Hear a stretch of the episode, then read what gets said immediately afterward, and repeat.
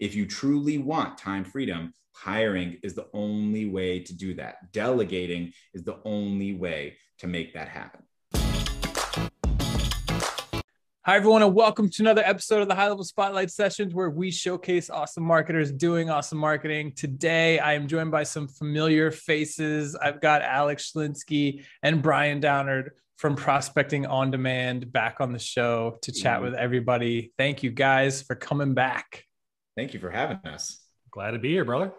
It's always good to have you guys. You guys are the masters of sales and scaling, and I feel like it's always just, it just like rains nuggets every time we bring you guys on.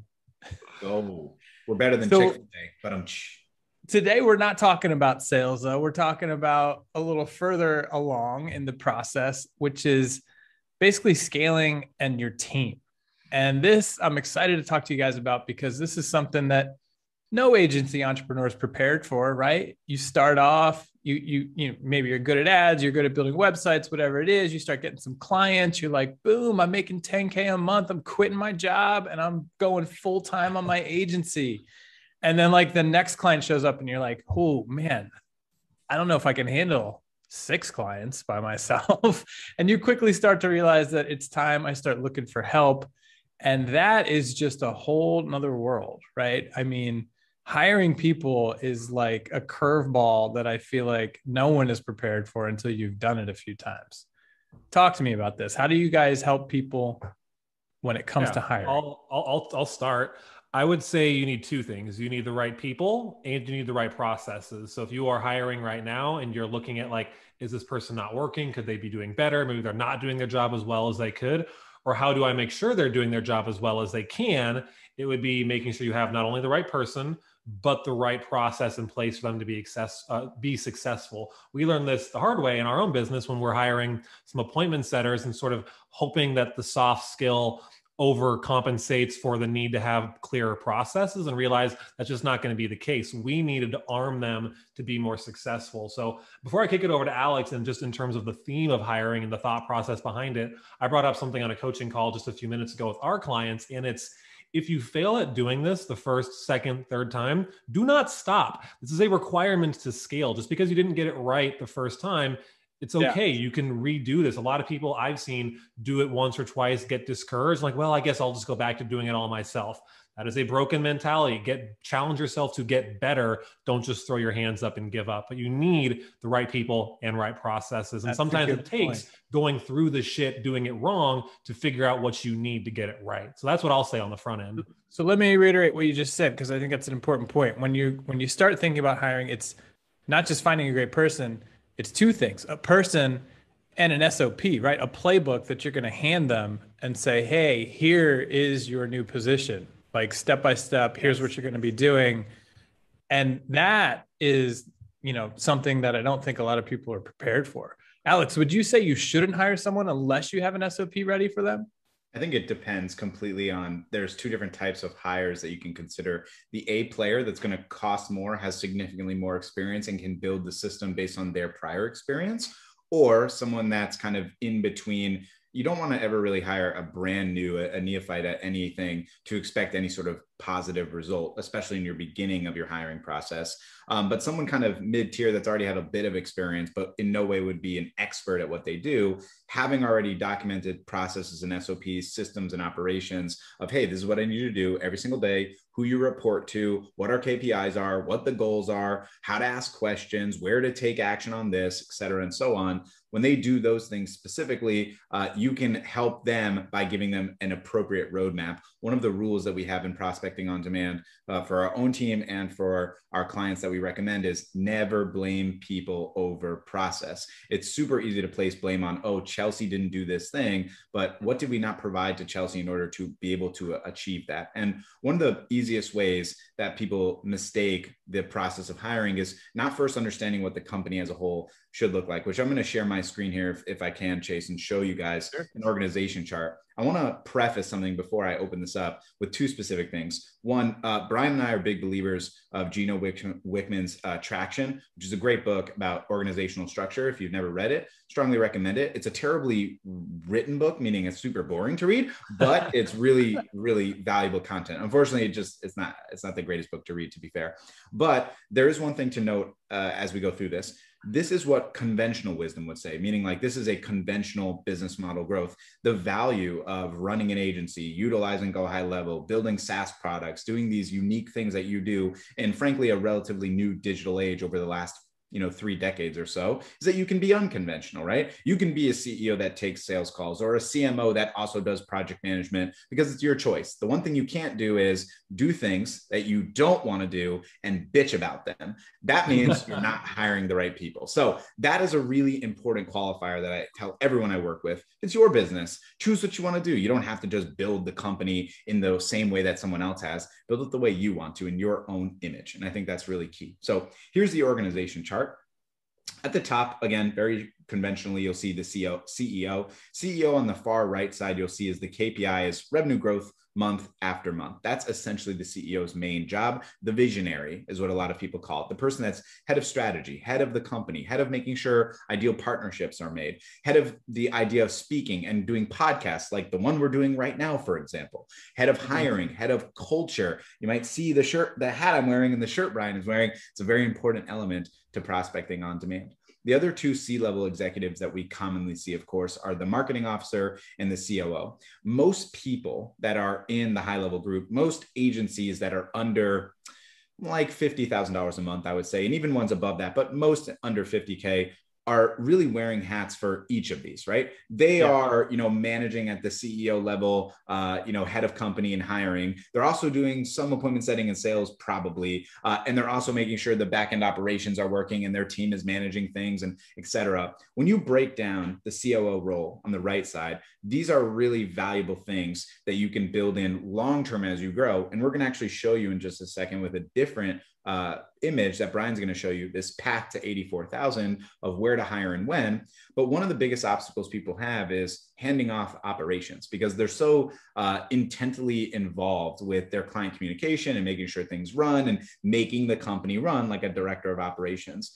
We have a COO named Jennifer, and she's the glue of our company. Without her, we'd be a total mess. Chase, this last week on Friday, she wasn't able to come because her son was graduating college. And well, our team meeting was just a disaster because Jennifer wasn't there to make sure that it would be staying on track. So with that being said, having an operations of making sure that the management, the systems, the team organization, everything is ordered in functioning is really valuable. Making sure you have a separate person that operates the client service. So separating team organization and operational structure and separating client service is absolutely critical. Now, it doesn't have to be one client service manager and then under them are account managers. That's your decision on how you organize it, but you have to have someone that does account management or project management or director of client service. All of these are kind of similar semantical terms that people use. Account executive is another one that people use. And then on the far left, you have the CMO. This is the one that most people want to talk about. It's the sexy thing that most people want, which is what I usually talk about and we've done in spotlight sessions before, talking about sales, right? And basically anyone that's achieved the 10K mark understands how to do sales. Anyone that's achieved the 25K mark has likely figured out how to hand off sales in some way, but there are a certain percentage of people that have this magical touch of getting to 25 or 40K, still doing all the sales and the appointment setting themselves. And soon enough, if that is you, Mr. Person at 40K, 50K, doing all the sales and appointment setting yourself, you're going to burn out or you're going to not retain your clients long enough because you're making promises that you cannot keep. The best first hire for most companies in that 8 to 15K range is going to be an appointment setter, someone that is a lead gen driving applications, whether that's managing your ad account to ensure that they're going to follow up with leads or they're doing outreach on Facebook, on Instagram, et cetera. There's this amazing tool. Don't know you've heard of it. It's called High Level. They have a dialer in there that allows you to call people, that records the calls for you, that allows you to text them. It's a great tool. I don't know if you've heard of it, but you should check it out. The other element here is, of course, sales. A lot of people hand off sales last because they're very very in tune and desirable, like want to actually own that process, which I respect. Obviously, I love doing sales a lot. But if you don't, at the very least, hand off the appointment setting side and you do both sales and lead gen, you're going to never become the CEO. You're going to always maintain some level of being the CMO. And if that's what you want to do, bravo to you. But most people want time and financial freedom. So I'll leave you with this as I close out the slide. Really important. Do not make every single decision in your business and in your life based solely on the financial ramifications. If you truly want time freedom, hiring is the only way to do that. Delegating is the only way to make that happen.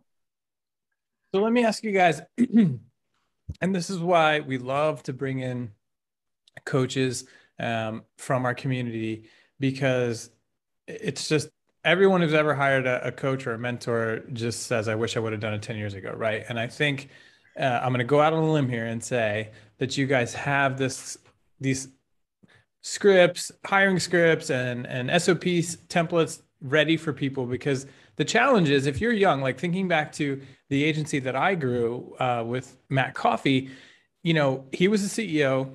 He brought me in as, you know, number two. And then I basically put on the COO hat, built like processes, SOPs, and then we hired somebody and handed it off. And then I went and built the next, you know, department and handed it off.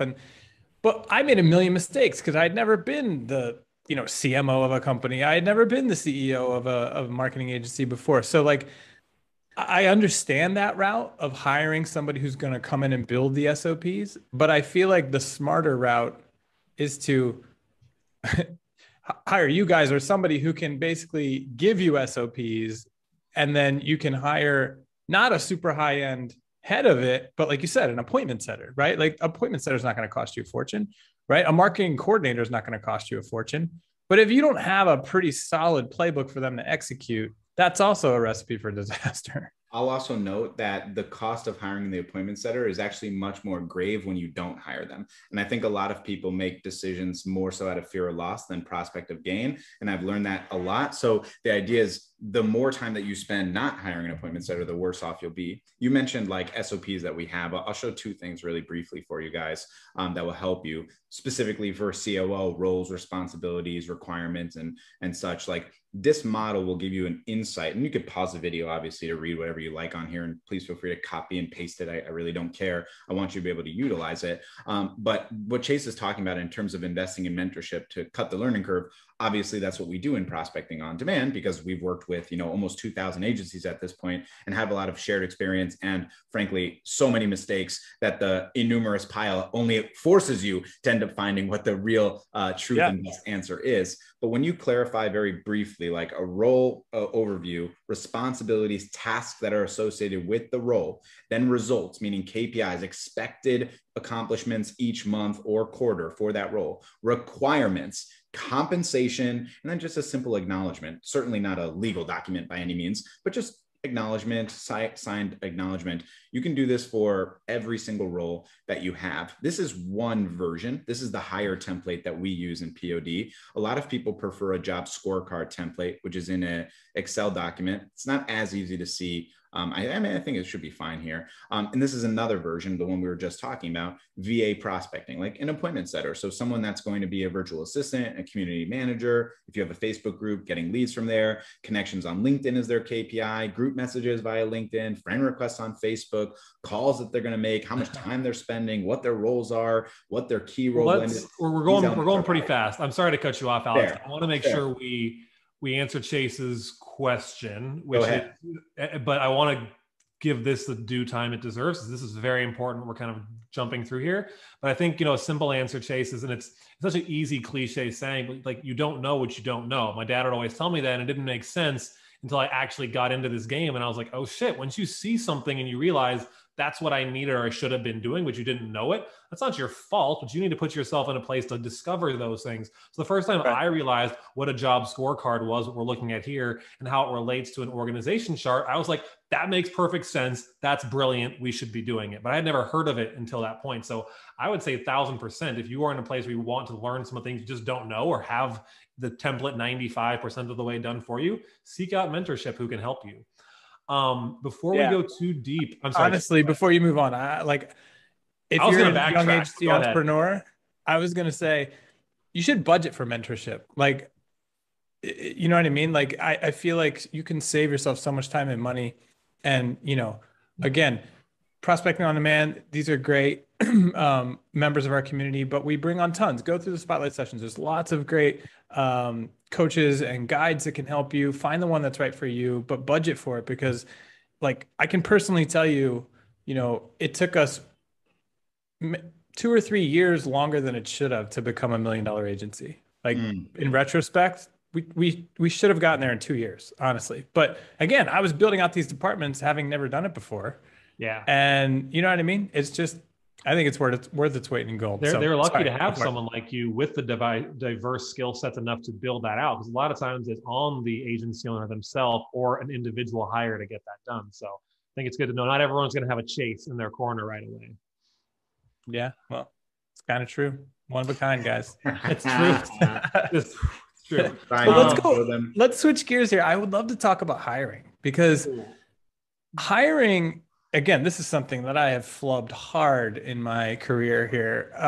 You know, for me, it was like, especially the first couple of times, find somebody like a VA, you know, using Online Jobs PH or something, found a great profile. All right, let's schedule a Zoom call, ask some questions off the top of my head, hang up, be like, oh man, shoot, I didn't even ask them about that. Oh, well, let's give them a whirl, hire them. And then you said, you guys are right, like a month in or whatever, you're like, this person sucks. And then you fire them, which also sucks. If you've never fired anyone before, you're going to have to get good at that. And that's a skill in itself. And then, like, you know, the next year you realize, man, they probably didn't suck at all. We just didn't have an SOP for them. Right. And so, like, talk to me about the hiring process, questions that you have to ask. Like, how many touch points do you recommend? Is it how many calls? Is it, you know, making YouTube videos? Do you give them challenges? What do you guys like? Yeah. Do you mind if I take this one for a second, Alex? Cool. I think it comes back to considering the hire that you need, and the higher caliber hires, the experts, the pros, are going to cost a bit more. My personal opinion is you find a place that can source them for you and ideally train them.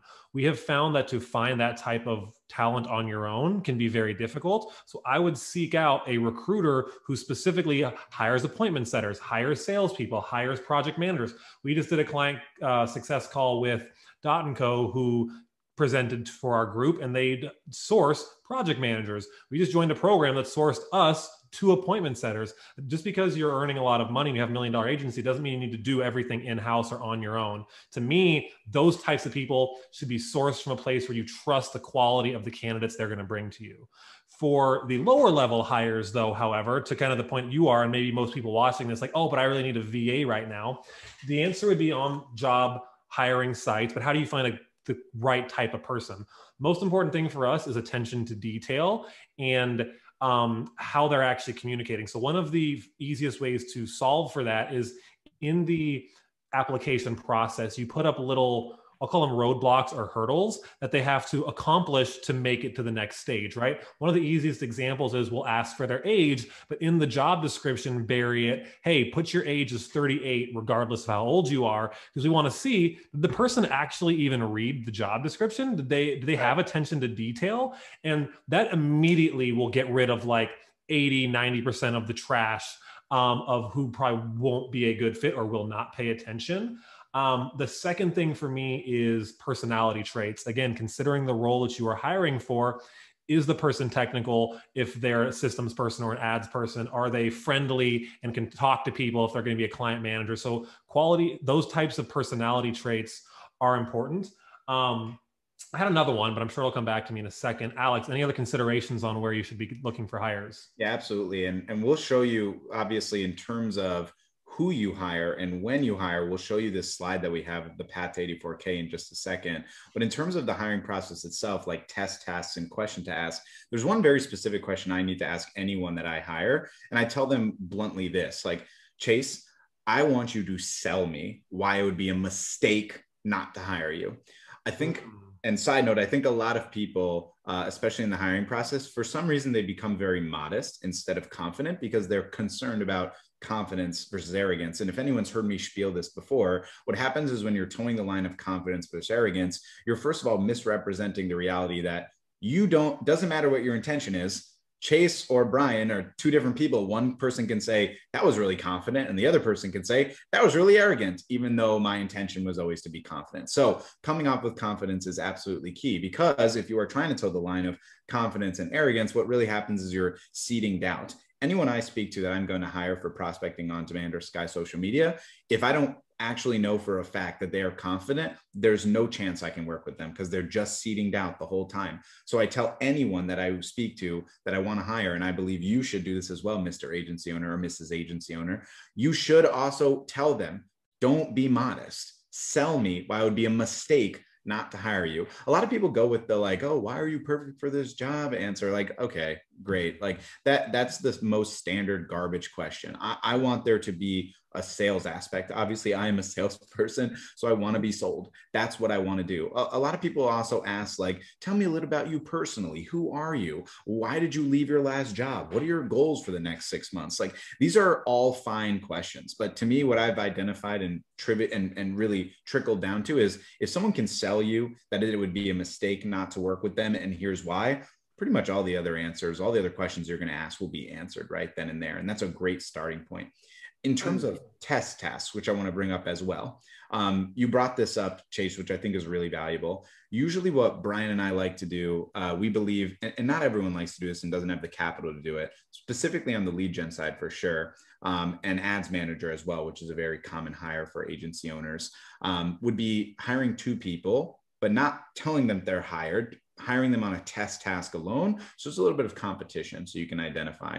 A lot of people are very impressionable, me included, and you kind of get infatuated with the person that you're speaking to before they've actually taken action on any of the test tasks you've done, only to realize, holy crap, I invested X amount with this person, committed to them for a month, and they don't have the ability. What you do normally is you pay them for an hour of their time, usually from Upwork or Online Jobs PH, you're talking about anywhere from like $5 an hour up to $100 max most of the time. If specifically in this format, you're having someone do calling for you, give them 5 leads that recently came in or they're from the past or whatever, give them a very basic script and tell them, hey, frame it however you like. What's best for you is good for me. I don't want you to be a robot. I want you to be you, but this is my framework, right? And you guys remember in my sales coaching that I've done for spotlight sessions, scripts are not the answer. Frames are always the answer. So let them call, have them record it, and do 2 people to do that. Pay them the $25 per their hour. You spent $50, review the calls. Right away, you'll know who's better and who's not. Same thing for ads. That's a great thing you just kind of touched on as well. Depending on the role, have a bake-off, right? If you're looking for an appointment setter or a salesperson, we've learned to hire in twos. So there's something at stake. If they're the only one doing it, there's nothing to base their success off of or the results that they should compare themselves to. They'll just kind of do the bare minimum in some cases and then just skirt by because they didn't have something to be motivating them. I think the thing that we skipped over, then an obvious one that I look for is, and it's obvious when you say it, but a lot of people still don't, explicit experience in the thing you're actually asking them to do. If you're asking them to do LinkedIn outreach, have they actually done LinkedIn outreach, or does their thing just say like, I know how to use Microsoft Word and I've done email before? It's like, no, I'm asking you for this. Have you done it? And if they haven't, you have to have the realistic expectation of what it's going to probably take that person to get to that point. Yeah.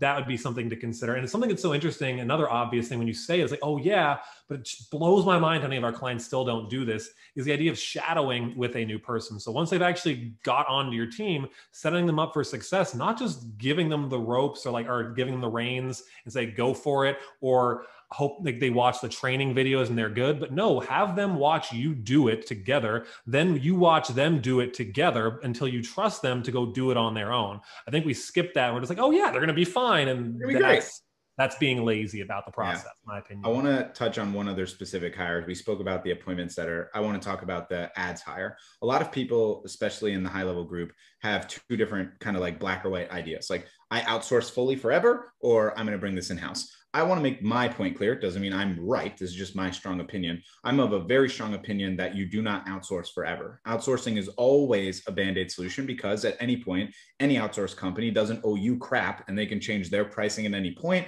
They can change their niche. They can close their company. They can sell their company. Anything can happen. And suddenly the most important element of your company, which is retaining clients, retaining them, that's how you make money consistently, suddenly is at risk because you don't know how to provide for them anymore. If you work with a white label company now, what you need to do, if you have the finances to do so, is hire an ads manager from Upwork or anywhere else online. Upwork would be my recommendation, that has a 90% success rate, which is a filter you can use on Upwork, and then have them do a test task for you. Have them audit the white label marketing company's ad and give you feedback on what could have been done better. Have them audit a campaign that you make that has a clear and obvious error, whether it's bad targeting. For example, if you're working with med spas in Miami Beach, Florida, but the ads targeting is for the United States, any ads manager worth their weight should, of course, note, hey, huge red flag here. You're running ads to Oregon for a med spa in Miami. This is some of the most important elements. I strongly believe in this, and I want to make sure it's clear. Before we do the ERAM, Brian, which I think is a great thing to bring up, I would love for you to show them the 84K. Well, I do want to go to the slide to go like what they should be considering at each stage. I know we have a limited time here, so I want to make sure we're respectful of that. Yeah, absolutely. I think ERAMs are useful. We can cover that, maybe tease it for a future episode, but sure. Let's talk about this slide first. Is that cool? Yes.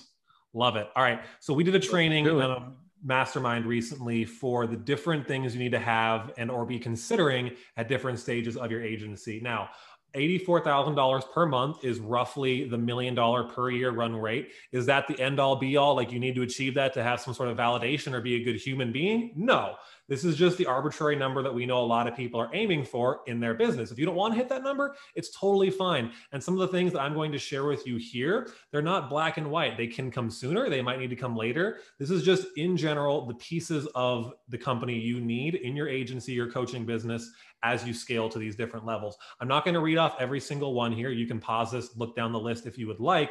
What I am going to talk about though are the people and considerations you should have as hires.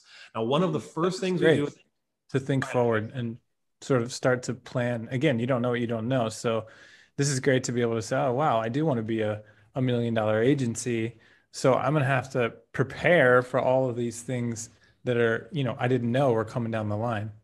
100%. So I'll go through some of the quick ones and I'll explain some of the exceptions here, or not hard and fast rules, but they can be a little bit malleable. I've been using, that's the second time I use that word today. I like it. I'm going to keep using it. So the first thing we would always consider or think about wanting our clients to do, unless they are a true pro at the thing they're already selling, is to get fulfillment off your plate. It's the easiest way to be stuck a freelancer is if you are doing all the client work yourself. A lot of shit can come up when you are doing the client work yourself. iOS 14, ad accounts get shut down. Your ad account gets hacked. There's so many things that could suck your time and take it away from focusing on the business and keep you stuck in the business.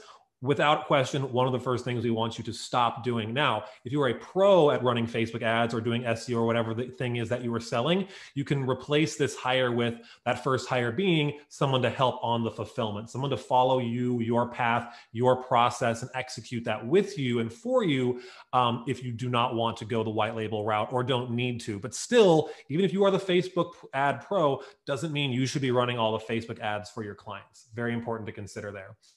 At the 21 to 50K stage, this is right about the time where you you kind of made the joke earlier, Chase, like, oh, I got to like 5 clients, but now I'm at 6. Can I handle 6? This is sort of at that point of people's businesses where now you want to consider bringing on someone to actually manage the day-to-day communications of the clients, report to clients, do client kickoff calls, deal with client issues when there's a problem. Those types of things that, again, keep you, if you're doing them yourself, stuck in the business. That's one of the next hires to consider.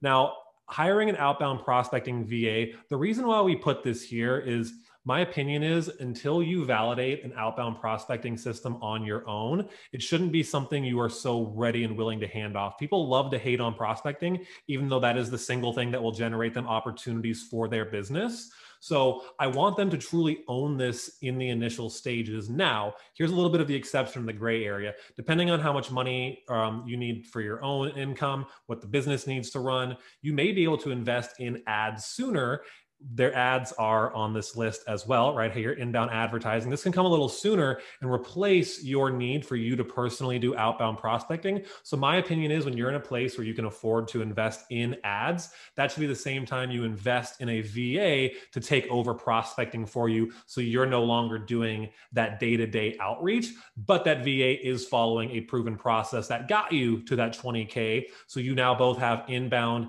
and outbound, but you're not having to have your hands in that. Again, this could come sooner. If you're like, outbound prospecting just works like crazy in my niche, like maybe you're in blue collar space, hire this VA sooner to help you get more of that done. I'd say this is the biggest exception or asterisk here in the bunch of them. I'd like to touch on this for 1 second as well. The key here is a lot of people, I believe, don't have the belief that they can get to $20,000 recurring revenue themselves, and you really overcomplicate it. Yeah, it's very challenging to get to $20,000 yourself if you're selling a $500 SaaS product and a $1,000 marketing service. If you have a product that is $2,000, $2,500, or $3,500 a month, just your network alone probably has $50,000 that you're not considering. Will it for sure be recurring? Definitely not. That's not a guarantee by any means. Will you definitely hit 20K? Absolutely not. These are not rigid parameters. These are the baseline parameters we provided. You might be able by yourself to get to $8,000 recurring revenue and realize at that point, that's when you want to hire the prospecting VA. You also might be able to get to $25,000 by yourself in your network with your own prospecting, run ads, and then hire an outbound prospecting VA. It's not a rigid parameter. It's just a self-belief that we have that a lot of agencies don't actually have of how much available opportunity there is in front of you if you are just willing to take the action. That's a key. Thank you. And I know we're getting closer to the end here, so I'll just wrap this up. Once you start to get into the higher levels where you're about a $500,000 a year, you're wanting to get to that $1 million mark, I'd say without question, hiring someone in-house to help with your marketing itself. So running the ads, running the prospecting team, working with the appointment setters, ensuring you are having leads coming through the door consistently, something you want to not be responsible of long-term. I would also say an in-house systems person. There's a lot of just, it's crazy like how many systems we have on the back end that I don't even understand. And I feel like a lot of agencies pigeonhole themselves thinking they need to understand it when you don't. You can make the hire to build out the automations, to communicate with clients, leads, et cetera on the back end. You do not need to be a systems wizard. And then additional hires for retention. So depending on the type of business you have, if it's coaching, maybe you hire on more coaches. If it's ads work, maybe you need people, more people to run ads or more callers for your ISA team. So different options here, but as you bring on more clients, just making sure you have the team to support that. Yeah, and I would also add, I mean, once you get to those higher amounts, like you said, you're not going after VAs anymore. You're going after people from other agencies, right? The good people you're going to have to pull away from an agency that they're already in. And when you find people like that, oftentimes they can wear more than one hat, right? You could say, hey, I need you to come in and do these two roles until we hit this revenue number, and then we're going to hire under you for one of them. You can make all that kind of stuff happen, but the point is you have to get to like that middle column before you can really start attracting talent and pulling talent like that out of other agencies. I would say good talent can work part-time also. We've got an incredible team of a lot of people who are part-time who I would think, like, you saw that person else, like, oh, wow, like, why would they work part-time? Why would they do that for me? If you've got a good team, a good business, and a good vision for them, and they want to be a part of it, you can acquire and keep top talent without having to necessarily be full-time. But I know, Chase, there's a lot of things you've got going on, so I want to be respectful and try and wrap this up. I hope this was helpful. I know this is a shame, guys. It sucks that we have a time crunch. Because no, this is good. Like, always love people wanting more. Exactly. We're going to have to book another one because I would love to talk to you guys more about using, what's the word? I'm blanking on it. Headhunters, basically. That in itself is a whole experience that I feel like most young agency entrepreneurs haven't gone through. I feel like I'd love to hear your opinions on like what to expect and what to be prepared for if you're hiring somebody to find you candidates, all that kind of stuff. But hey, they can go to you guys if they have these questions, right? Where should they head if people are interested in getting access? In my opinion, what I'd be most interested in is getting access to the SOPs, getting access to the hiring scripts, all that kind of stuff that you guys have helped so many agencies with already. Yeah, absolutely. We're happy to share the SOPs we brought up today with you guys and a couple more for hiring. Just join our Facebook group, the 7-Figure Culture. We'll drop the link for you in the spotlight session as well. It's a pretty easy place to find. We're like the only group on Facebook that has 7-Figure in the name. So like you shouldn't find any other ones. That's a joke because there's like probably 2,000. But we're Seven Figure Culture. You'll find us if you want to find us in Prospecting On Demand, prospectingondemand.com. Pretty simple. Brian and I are pretty responsive on Facebook as well, and we're always in the High Level group posting. So feel free to ping us if you need us. Awesome, guys. Thanks so much for coming on. Thanks, Chase. Appreciate it. Well, I'm sure we'll have you on again soon, but thanks everybody for watching. We will see you guys in the next one.